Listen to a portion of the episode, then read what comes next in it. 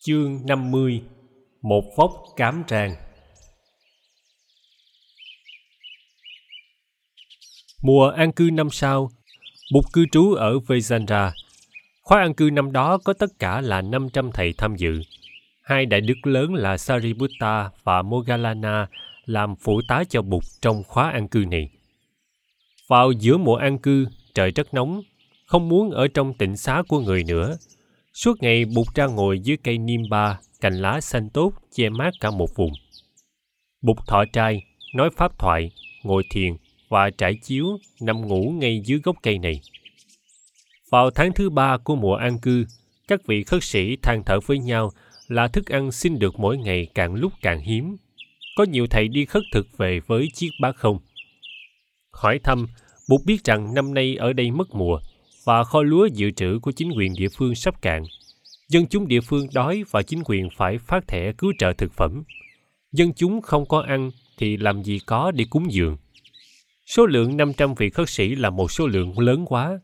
Chính Bụt cũng có hôm phải mang bát không về. Có nhiều hôm người chỉ sống bằng nước trong và hơi thở. Nhiều vị khất sĩ thiếu ăn, ốm đi trông thấy. Đại đức Mogalana đề nghị với Bụt là giáo đoàn nên di cư về Uttarakuru ở miền Nam để tiếp tục mùa an cư vì ở đó không có nạn đói. Bụt không chấp nhận, người nói Không nên làm thế, Mogalana. Có phải chỉ có một mình mình đói mà thôi đâu. Cả dân chúng đều đói. Chỉ trừ những nhà giàu. Nếu ta vì đói mà bỏ đi, thì ta không chia sẻ được những khó khăn và thông cảm được với dân chúng ở đây. Mogalana chúng ta nên ở lại đây cho đến hết mùa an cư. Người thính bục về Vaisandra an cư là một thí chủ Bà La Môn giàu có, đã từng được nghe một thuyết pháp, tên là Adnidatta.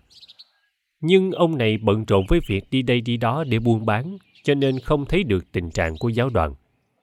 Một hôm, Đại Đức Mogalana chỉ cho Bụt thấy một vùng cây cỏ xanh tươi gần nơi trung tâm tu học và thưa với Bụt. Lạy thầy, con nghĩ là nếu cây cối xanh tốt như vậy là vì ở dưới đất có nhiều chất dinh dưỡng. Con xin đề nghị là chúng ta lật đất lên, lấy phần đất mềm và bổ dưỡng ở dưới, hòa tan trong nước và uống lấy nước ấy cho có chất bổ dưỡng. Bụt đáp, không nên làm như thế, Mogalana. Hồi tu ở núi Dansitri, tôi cũng đã có làm như thế, mà không thấy có công hiệu gì. Với lại, có bao nhiêu sinh vật đang sống bình an dưới mặt đất, không bị sức nóng và ánh sáng mặt trời làm khô chết. Nếu ta lật đất lại thì biết bao nhiêu loài sẽ bị hy sinh, trong đó kể cả các loại cây cỏ đang tốt tươi. Nghe Bụt nói thế, thầy Mogalana im lặng không dám nói nữa. Theo thường lệ thì khi đi khất thực về, các thầy chia bớt phần mình xin được vào những chiếc chậu đặt ở giữa trai đường để những vị nào không xin được có thể đến lấy. Nhưng cả mười hôm nay chẳng có hôm nào Svatika thấy được một chiếc bánh chapati hay một hạt cơm trong các chậu đó. Lý do là nếu thầy nào xin được một ít thức ăn thì thức ăn ấy cũng không đủ cho thầy ấy sử dụng. Nói gì đến chuyện chia sẻ. Rahula có tâm sự với Svatika là khi đi khất thực về, các thầy lớn có cơ hội được cúng dường hơn là các thầy nhỏ. Svatika cũng đồng ý như vậy. Svatika nói với bạn, không hiểu tại sao độ rầy vừa thọ trai xong thì một lát sau đã thấy đói. Từ trước đến giờ có bao giờ chú thấy như thế không? Rahula công nhận Svatika nói đúng. Chú nghĩ có lẽ thời buổi đói kém nó sinh ra như vậy. Rahula đang vào tuổi lớn, ăn đủ mà nhiều đêm còn thấy đói. Huống hộ bây giờ có ngày chẳng có hạt cơm hay một trái ổi để vào trong bụng. Một hôm, sau khi đi khất thực về, Đại đức Ananda đi kiếm một cái ôm đất, rồi bắt ôm lên trên một cái bếp ngoài trời. Cái bếp được dựng bằng ba cục đá. Đại đức nhặt các cành củi khô và loay hoay nhóm lửa. Thấy lạ, chú Svatika tới gần. Chú nói, Thầy để con nhúm bếp cho. Svatika nhúm bếp tài hơn thầy Ananda nhiều. Trong chốc lát, lửa đã cháy bùng lên. Đại Đức Ananda trịnh trọng lấy bát ra. Trong bát có một thứ gì giống như mạt cưa. Thầy đổ tất cả vào trong chiếc ôm đất. Thầy nói với Svatika, Đây là cám, chúng ta rang cám này cho thơm, rồi đem dâng cho bụt thay cơm trưa. Trong khi Svatika dùng hai que củi nhỏ để trộn cám trong nồi rang, Đại đức Ananda kể cho chú nghe rằng có một người lấy buôn ngựa từ miền Bắc xuống đem theo 500 con ngựa. Hiện ông ta đang ở Vajandra. Ông ta đã có dịp làm quen với các vị khất sĩ áo vàng. Ông ta biết về tình trạng đói kém ở đây và biết rằng các vị khất sĩ cũng đang đói. Sáng hôm nay, ông gặp Đại Đức Ananda ở cổng chùa ngựa. Ông ta nhắn với Đại Đức là hôm nào không xin được thức ăn cúng dường, các vị có thể ghé chùa ngựa và mỗi vị sẽ nhận lãnh vào bát một vóc cám để ăn cho đỡ đói. Nghe nói thế, Đại Đức Ananda liền ngỏ ý là ông có thể cúng dường cho Bụt và cho thầy hai phần cám để ăn cho đỡ đói, bởi vì hôm nay chưa có ai đặt thức ăn vào bát thầy. Người chú ngựa đưa thầy vào và vốc hai vốc cám cúng dường, một vốc cho Bụt và một vốc cho thầy. Thầy hứa sẽ báo tin mừng này cho các vị khất sĩ biết và thầy có ý định đem trang cám này lên cho thơm trước khi dâng bụt. Cám đã thơm, thầy Ananda trút cám trở lại vào bát. Thầy rủ Svatika đi với thầy về phía cây Nimba. Thầy dâng cám lên bụt. Bụt hỏi thầy và Svatika có gì ăn chưa. Svatika bạch là sáng nay chú đã xin được hai củ khoai nhỏ. Thầy Ananda nói là thầy đã có phần cám của thầy.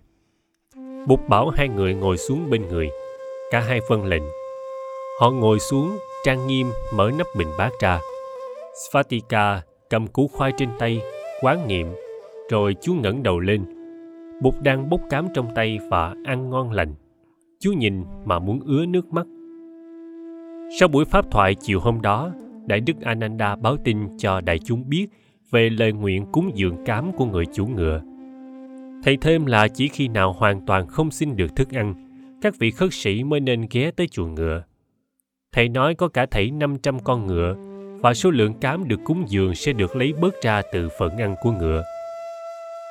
Đêm nay có trăng, Đại Đức Sariputta đến thăm Bụt dưới cây Niêm Ba. Thầy được Bụt mời ngồi trên một tòa cụ gần đấy. Thầy hỏi Bụt, Thế Tôn, đạo lý thức tỉnh mà Thế Tôn dạy thật là mầu nhiệm. Đạo lý này chuyển đổi cả sự sống của những ai được có cơ hội nghe hiểu và làm theo thế tôn làm thế nào để đạo lý này được tiếp nối sau khi người đã trăm tuổi sariputta nếu các vị khất sĩ thông hiểu kinh kệ thực hành theo những pháp môn được chỉ dẫn trong các kinh kệ đó, và nhất là biết chấp hành giới luật cho nghiêm chỉnh, thì đạo lý giác ngộ có thể tiếp nối nhiều trăm năm, có thể là cả ngàn năm về sau thế tôn, con thấy số lượng các huynh đệ thông thuộc kinh điển rất đông, và hầu hết đều chuyên cận ôn tụng kinh kệ. Con nghĩ rằng nếu thế hệ người xuất gia tiếp tục học hỏi và trì tụng đều đều như thế, thì giáo huấn của Bụt có thể truyền về rất xa trong tương lai. Nhưng truyền tụng kinh điển chưa đủ. Cần phải thực tập theo các pháp môn chỉ bày trong kinh điển nữa. Và nhất là phải nghiêm trị giới luật. Này Sariputta, nếu các vị khất sĩ không nghiêm trì giới luật thì chánh pháp sẽ không được trường tồn chánh pháp sẽ mai một rất sớm. Vậy con xin thỉnh cầu bụt thiết chế và ban hành giới luật để làm mẫu mực ngàn đời cho nếp sống xuất gia. Chưa được đâu, sariputta. Giới luật không thể được thiết chế đầy đủ trong một ngày và từ một người. Vào những năm đầu của giáo đoàn, chúng ta chưa có một giới luật nào hết. Nhưng từ từ vì những vụn dại và lỗi lầm của các phần tử trong giáo đoàn mà một số các giới điều đã được thiết chế nên. Số lượng các điều, như thầy biết, hiện đã lên tới trên 120 khoản. Số lượng này sẽ tăng lên nữa với thời gian. Những giới chưa thiết chế, mình không thể thiết chế trước được. Bây giờ đây, chúng ta biết là các khoản giới luật vẫn chưa đầy đủ và vì vậy chúng ta phải đợi một thời gian. Khi các giới điều đã đầy đủ, lúc đó chúng ta sẽ ban hành giới luật cụ túc. Sariputta, số lượng các giới điều, theo tôi thấy, sẽ lên tới ít nhất là 200. Ngày tự tứ đã tới, vị thí chủ giàu có bảo trợ cho mùa an cư đã từ phương xa trở về. Nghe nói các vị khất sĩ nhiều người bị đói trong mùa an cư ông ta rất lấy làm hối hận. Ông tổ chức một buổi trai tăng thật long trọng tại nhà. Sau khi cúng dường cơm nước, ông còn cúng dường cho bụt và các vị khất sĩ, mỗi người một áo ca sa sau buổi thuyết pháp, bụt và các vị khất sĩ tự giả ông và đi về miền nam. Con đường về miền nam thật đẹp. Bụt và đoàn khất sĩ đi thành từng chặng. Ngày đi, đêm nghỉ. Buổi sáng thiền tọa trước giờ khất thực. Trưa thọ trai và nghỉ trong rừng buổi chiều tiếp tục đi. Gặp những nơi cần giáo hóa, bụt và các vị khất sĩ ở lại nhiều hôm. Buổi tối các thầy học hỏi và ôn tụng kinh điển trước giờ tọa thiền.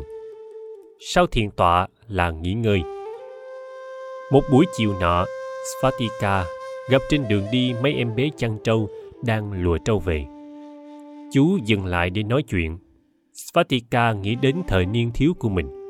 Đột nhiên chú nhớ tới các em chú quá chú nhớ thằng rupka chú nhớ con ba la, và nhất là chú nhớ con bima, em út của chú niềm nhớ quặn lên trong lòng chú chú không biết rõ là đã đi tu thì còn có quyền nghĩ tới gia đình của mình hay không. Chú định một hôm nào hỏi bụt hoặc là hỏi thầy ananda. Theo chú biết thì chú rahula có nhiều lúc cũng nhớ mẹ lắm. Chính rahula đã tâm sự với chú như vậy. Tuy đã 20 tuổi svatika vẫn còn cảm thấy gần gũi với bọn trẻ hơn là với người lớn. Chú ưa quấn quýt bên cạnh rahula. Rahula cũng cảm thấy thoải mái khi gần gũi chú hai người đã có dịp tâm sự. Chú đã từng kể cho rahula nghe về cuộc đời mình như một em bé chăn trâu. Rahula chưa bao giờ từng được ngồi trên một con trâu. Nghe nói con trâu hiền lắm, rahula vẫn chưa tin được. Chú nói với rahula rằng con trâu là một con vật thuộc loại hiền nhất trong các loài động vật dù hình tướng của nó to lớn có thể làm cho nít ở thành phố e ngại. Chú nói đã nhiều lần chú nằm ngửa thoải mái trên lưng trâu trên con đường từ bên sông về nhà. Trong khi chú nhìn trời xanh, mây trắng và đàn chim bay lượn, thì con trâu cứ chậm chậm đưa chủ về nhà. Các con trâu khác đều đi theo một cách ngoan ngoãn. Có khi nằm ngửa trên mình trâu, chú còn thổi sáo nữa. Lưng trâu rất ấm và cũng rất êm chú lại kể về những trò chơi chú từng chơi chung với bọn trẻ giữ trâu trong xóm. Rahula nghe chú kể rất lấy làm ưa thích. Rahula đã ở trong cung điện trong suốt thời gian ấy, và rahula đã có bao giờ được chơi đùa theo cách đó đâu. Rahula đã từng ngỏ ý muốn được ngồi trên lưng trâu một phen. Svatika hứa là sẽ tìm cách giúp cho rahula toại nguyện. Chính svatika mà cũng còn muốn trở về ngồi trên lưng trâu huống chi là Rahula. Nhưng tình thế khó khăn lắm. Đã làm khất sĩ mà còn muốn chơi đùa ngồi trên lưng trâu như bọn mục đồng. Điều này không dễ. Svatika tính thầm là có dịp đi hành hóa gần quê nhà, chú sẽ xin Bụt cho chú ghé về thăm các em, rồi chú cũng sẽ xin Bụt cho phép Rahula cùng đi với chú. Rahula đã từng gặp các em của chú rồi. Vậy thăm các em, chú sẽ bảo Rupka tập cho Rahula cởi trâu trên bờ ruộng. Gần dòng Neransara, ở đấy vắng vẻ không có ai nhìn đến. Chú cũng sẽ cởi áo khất sĩ và cũng cởi trâu như ngày xưa, ít nhất là trong một buổi chiều. Mùa an cư năm tới, Bụt cư trú trên núi đá Chalika. Đây là hạ thứ 13 kể từ ngày Bụt thành đạo. Năm nay thầy Megiga được làm thị giả cho Bụt. Một hôm, thầy Megiga thú thật với Bụt là có khi ngồi một mình trong rừng vắng thầy thấy những tư tưởng tạp loạn và ái dục nổi dậy trong tâm. Thầy thường nhớ bục dậy là vị khất sĩ phải biết sống một mình để có thì giờ và cơ hội mà thực tập thiền quán. Nhưng khi ở một mình, thầy lại gặp những chướng ngại khác trỗi dậy từ trong tâm. Bục dậy thầy rằng, biết sống một mình không có nghĩa là sống không có bạn đạo. Gần gũi bạn bè mà chỉ để chuyện trò phù phiếm, điều ấy không có lợi cho sự tu tập và làm mất hết thì giờ. Nhưng gần gũi bạn hữu để nâng đỡ và chỉ dẫn nhau trong việc thực tập là một điều cần thiết. Vị khất sĩ nên sống trong một đoàn thể để được nâng đỡ và khuyến khích. Đó là ý nghĩa của những tiếng quay về nương tựa tăng. Sangam saranam gachami. Bục dậy đại đức megiga người khất sĩ cần hội đủ năm điều kiện. Thứ nhất là có thiện hữu tri thức, tức là những bạn đồng tu có trí tuệ và đạo hạnh đủ để hướng dẫn mình. Thứ hai là phải có giới luật để giúp mình an trú trong chánh niệm. Thứ ba là phải có cơ hội học hỏi giáo pháp. Thứ tư là phải chuyên cần. Thứ năm, phải có sự hiểu biết. Bốn điều kiện sau cũng có liên hệ nhiều tới điều kiện thứ nhất là có thiện hữu tri thức megiga muốn điều phục ái dục, sân hận và si mê. Thầy phải thường xuyên thực tập cửu tưởng quán, từ bi quán, vô thường quán và tùy tức quán. Bốn phép quán này có công năng đưa đến giải thoát và giác ngộ. Cửu tưởng quán là quán chiếu về quá trình tàn hoại của cơ thể. Thấy được quá trình hủy diệt của một thân thể từ khi tắt thở, cho đến khi xương cốt tan thành tro bụi quá trình này có cả thảy là chín giai đoạn. Cho nên gọi là cửu tưởng quán. Cửu tưởng quán có thể giúp ta đối trị ái dục. Từ bi quán là quán chiếu về những nguyên nhân đã đưa tới tâm niệm giận dữ của mình.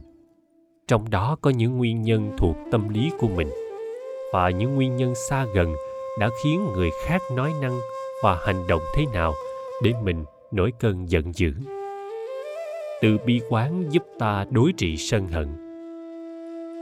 Vô thường quán là quán chiếu quá trình sinh diệt của vạn pháp. Phép quán này có công năng diệt trừ si mê. Tùy tức quán là theo dõi hơi thở và nuôi dưỡng chánh niệm. Phép quán này có công năng đối trị loạn tâm. Nếu thầy thường xuyên thực tập bốn phép quán ấy, thầy sẽ đạt tới trạng thái tự do của tâm ý.